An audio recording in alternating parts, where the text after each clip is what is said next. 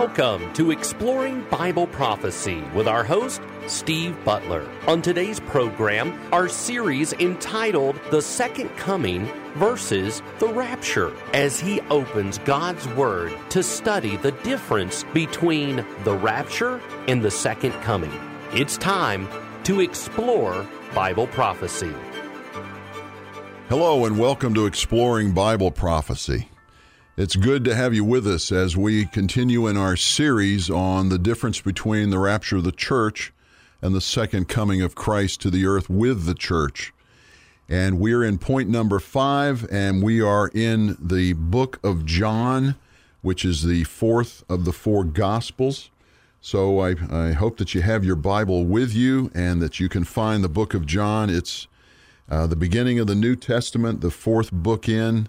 Matthew, Mark, Luke, and, Luke, and John, and right towards the end of that um, great book by the Apostle John, we want to find chapter 20 and pick up where we left off in our last program, where we were talking about the apostles being in the um, in a room locked, uh, cowering, if you will, afraid because their leader, their Messiah, the Messiah, they believed him to be the Messiah, and they were one of the very few that did.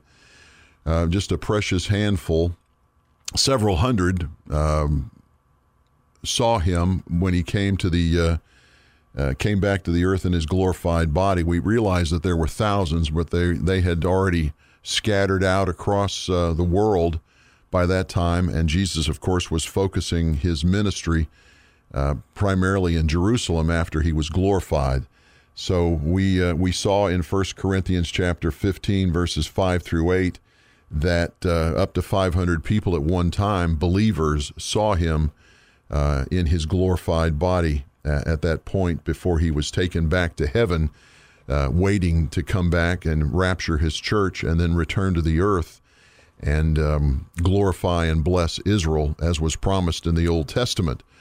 So we want to um, be in our in our Bibles in John chapter 20, but I also want to point out to you, particularly if this is your first time uh, visiting with us here at Exploring Bible Prophecy, or perhaps just um, been with us for a few programs, that you can go to the radio station here uh, at WHCB and go to their website, WHCBradio.org and go to Exploring Bible Prophecy, and there you'll find a handout for this um, current series that we're in, uh, exploring the difference between the rapture and the second coming. And when you um, get that handout, you'll see that there are a lot of scriptures, and I always try to bring as many pertinent scriptures into a subject as we can because. First and foremost, we want the Bible to tell us what the truth is. We don't want man to tell us necessarily what it is. We want the Holy Spirit through the Scripture to show us first and foremost, but also as we look at uh, a variety of Scriptures, it helps us to know what's in the Bible. Where is uh, Ezekiel? I mean, is Ezekiel even a book in the Bible? Of course it is. So, of course, uh, with Bible prophecy, we spend a lot of time in Ezekiel. We spend a lot of time in books of the Bible that a lot of people don't even know are there because they don't care to take the time to even open their Bibles. So we want to not only read the Bible, but we want to learn how to study the Bible and to explore the Bible because that's where we find the many, many, many rich truths of God's Word that bless us, that give us everything we need for life and godliness. And that when we learn how to study the Bible, we don't have to spend the time that perhaps you have been searching for truth about God, about Jesus, about the rapture, the second coming in other men's books when you can go to God's book, the most important, the most, well, I shouldn't say truthful, it's total truth, isn't it? That we want to spend our time there. So that's uh, that's what we're doing. So this handout that you can get at whcbradio.org uh, will uh, go a long way to help you follow along with us because we're in point number five in this program, and we've been here for a while because point five is so rich. Uh, and the um, subject there is Jesus appears to church age believers only in the rapture. So this is on the left hand side under the rapture column. And we've been spending uh, a number of programs, as it turns out, uh, talking about the background of what it means for believers only to see Jesus once he's in his glorified body. Because um, everybody saw him, because he came the the first, actually the majority of his ministry, when he came to the earth, was to preach the gospel of the kingdom, which was I'm the king that's been promised to you uh, from long past throughout the Old Testament, and I'm here in Israel, which was the target audience. We know that from the covenants with Abraham, Isaac, and Jacob. I've come to Israel to set up my kingdom in Israel with Jerusalem as my capital and to evangelize and to um, disciple the entire world through Israel. That was the purpose of the kingdom. And it will be the purpose in the millennial kingdom. But in the first um, effort that Jesus made to set that up, Israel turned against him. And they did that, um, oh, about halfway through his ministry. So the second half of his ministry, um, he was preaching about his death, burial, and resurrection, which he never talked about in his first ministry, first half. You can basically divide it between the gospel of the kingdom I'm the king, I'm here to set up my kingdom and then the gospel of grace when he postponed the kingdom for Israel and offered the gift of grace to those who would accept him on faith. And that's the whole story of the church, isn't it? Which started at Pentecost in Acts chapter 2, as we've studied and pointed out several times just in this series. So we're um, talking about only believers seeing Jesus during his 40 days here on the earth in his glorified body as a type and shadow, if you will, of what the circumstances will be like uh, when he comes for the rapture of the church. Only the church believers will see him. All those that are on the earth that do not believe will not see, will not understand, will not know that it happened. And we'll talk about those uh, points uh, about the rapture itself here in uh, a couple of future programs. But we're we're finishing up our look at the time of his 40 days here on the earth in his glorified body when Jesus appeared to the apostles and to other people and the fact that he allowed them to see him in his glorified body and if he did not determine that it was worthwhile for them to see him, they didn't see him. And we've seen that in passages so far in John and in Luke and in um, Corinthians. So We've been in John. We just finished in John 21, and we were getting ready in our last program to go over some pertinent verses uh, again during those 40 days in John chapter 21. So if you could go to John chapter 21 in your Bible, right towards the end of the Gospel of John, which is right towards the end of the four Gospels at the beginning of your New Testament. And if you go to Acts, you've gone too far to the right, so come back to the left and find John chapter 21. And we're going to read uh, John chapter 21. And let's um, start with verse 4. And it says, But when the day was now breaking, Jesus stood on the beach, and this is on the beach of the Sea of Galilee, and this is after he's been uh, gloriously resurrected, so he's in his glorified body. So Jesus stood on the beach, yet the disciples did not know that it was Jesus. Verse 5 So Jesus said to them, Children, you do not have any fish, do you? They answered him, No.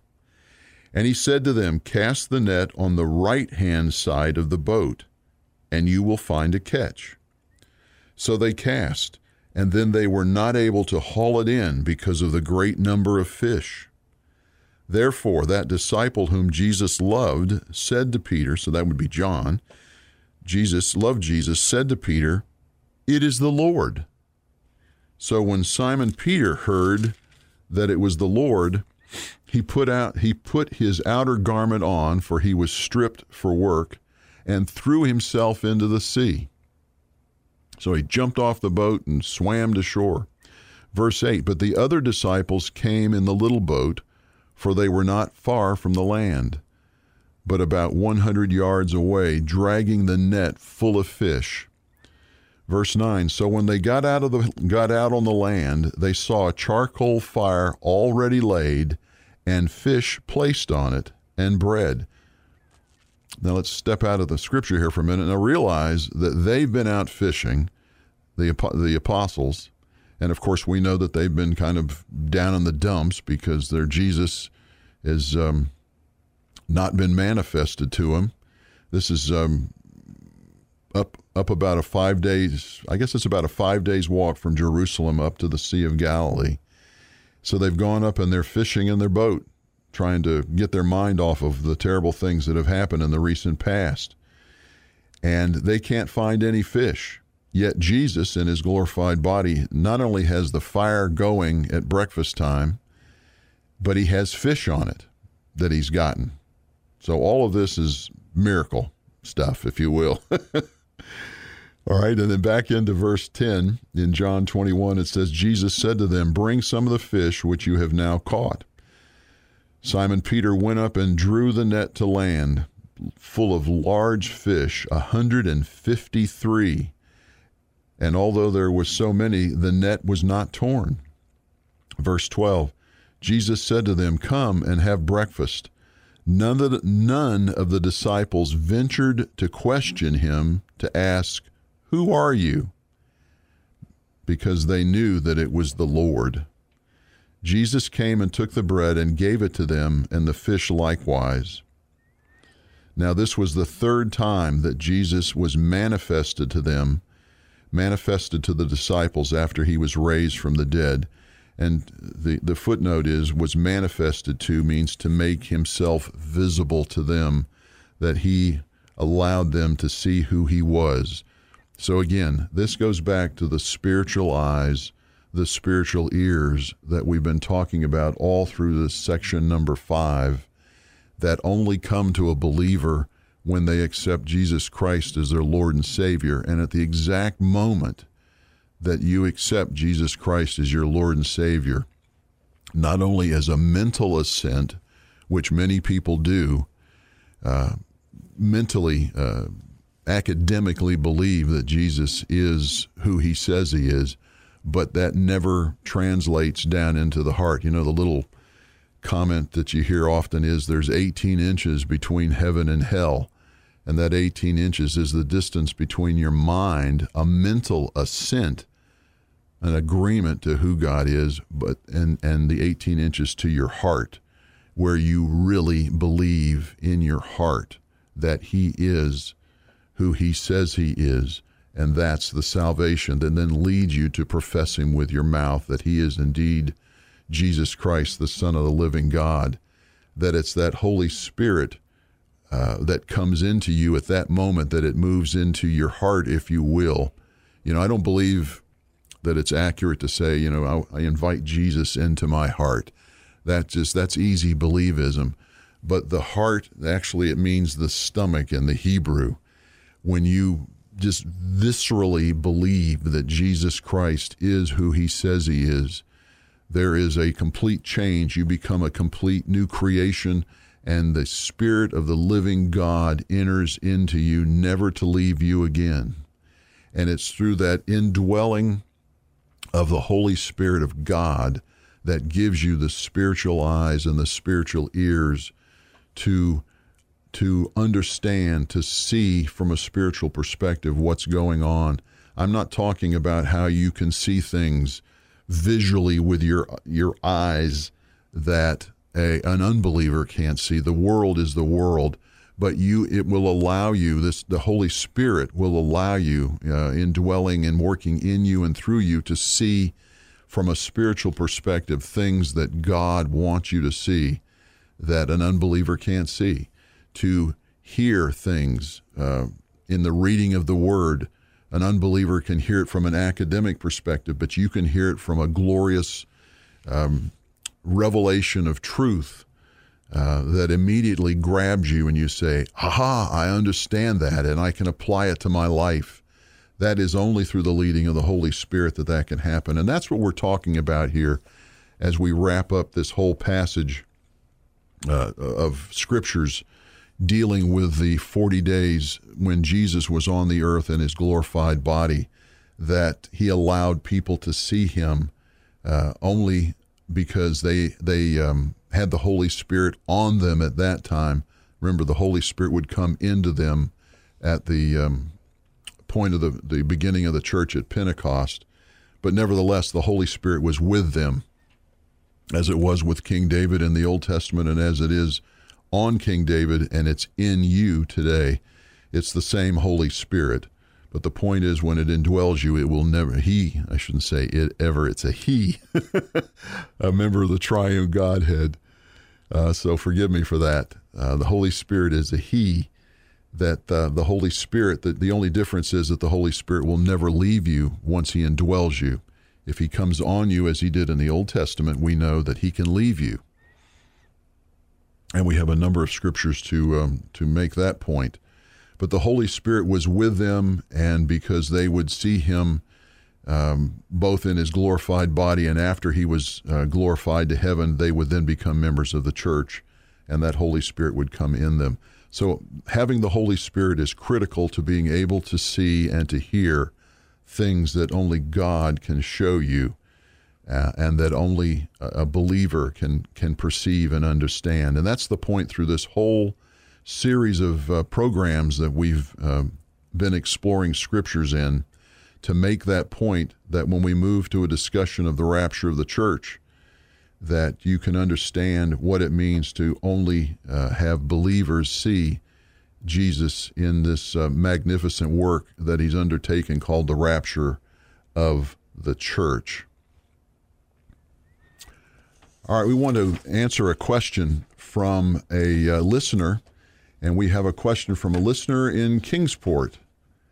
And that listener in Kingsport, I uh, hope you're listening uh, as we try to answer your question what is the purpose of the tree of life in the Garden of Eden?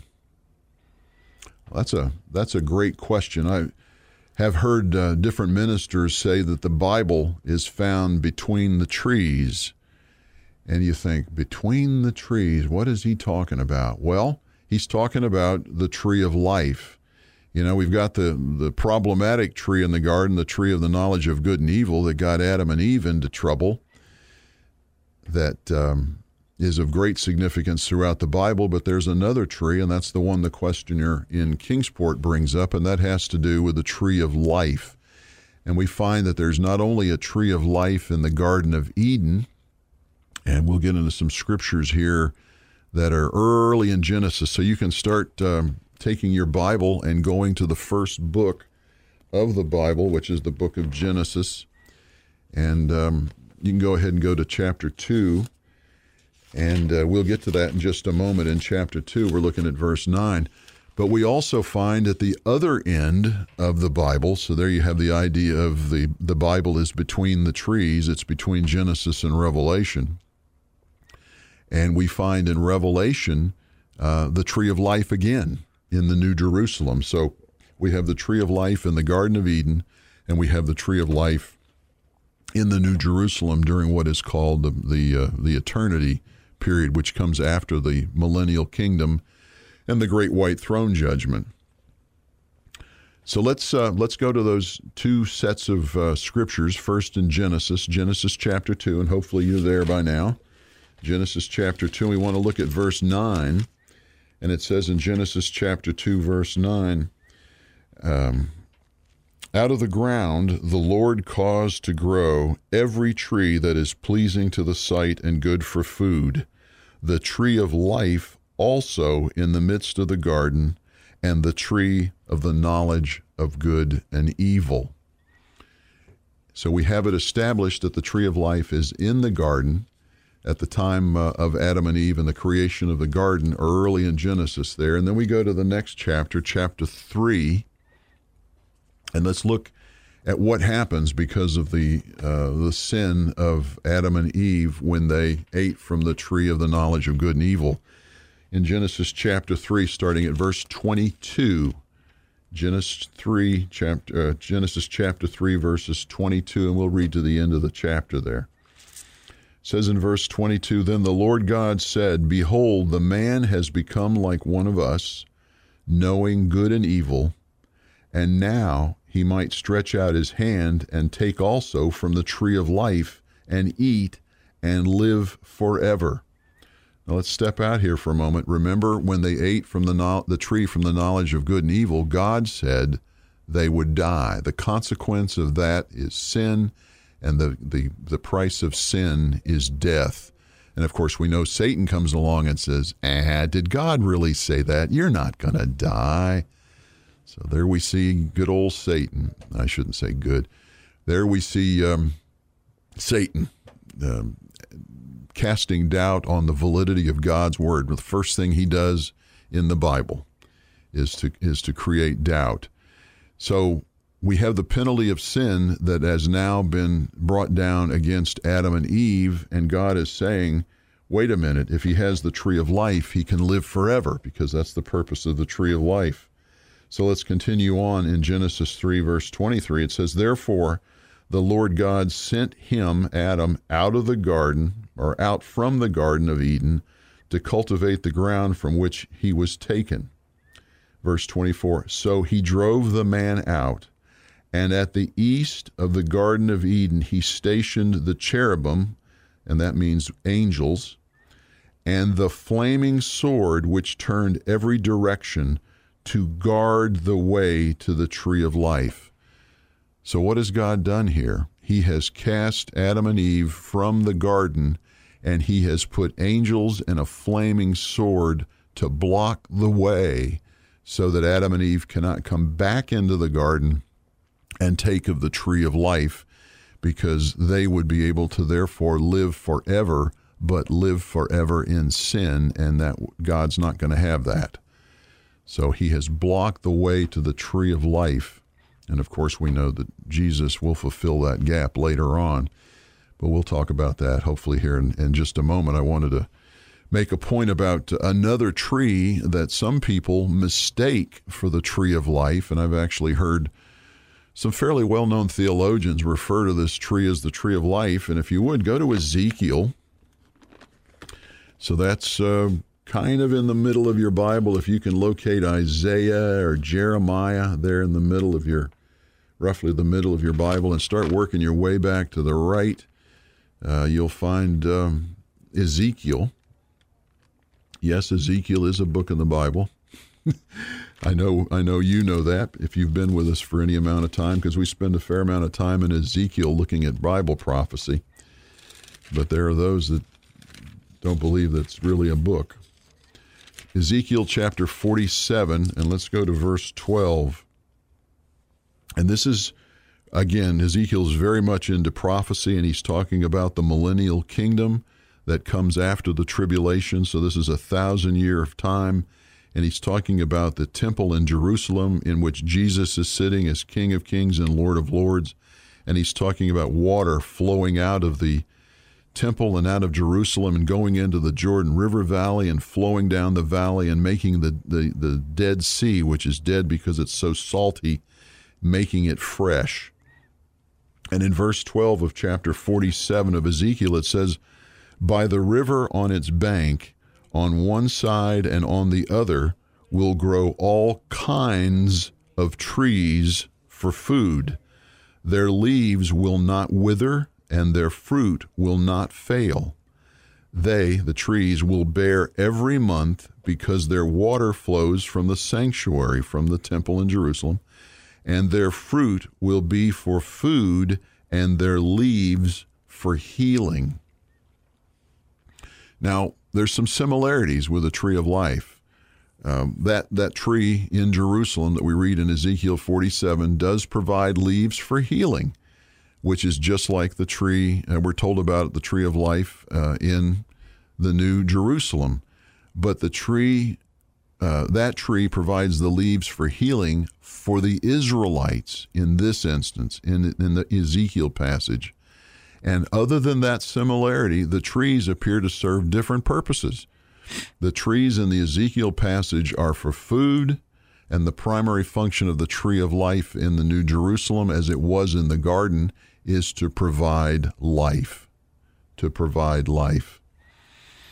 It's interesting that the term tree of life is also found four other times in the Bible, besides those passages early in Genesis and, and in uh, Revelation. Four other times. They're all in the book of Proverbs. And each reference to the tree of life in Proverbs, uh, it looks like it symbolizes an attribute that brings joy and healing to people. For instance, in Proverbs 3:15, the tree of life uh, is related to wisdom. In Proverbs 11:30, the tree of life is related to the fruit of righteousness. In Proverbs 13:12, it's related to fulfilled desire. And then finally in Proverbs 15:4, the tree of life is is related to a soothing tongue.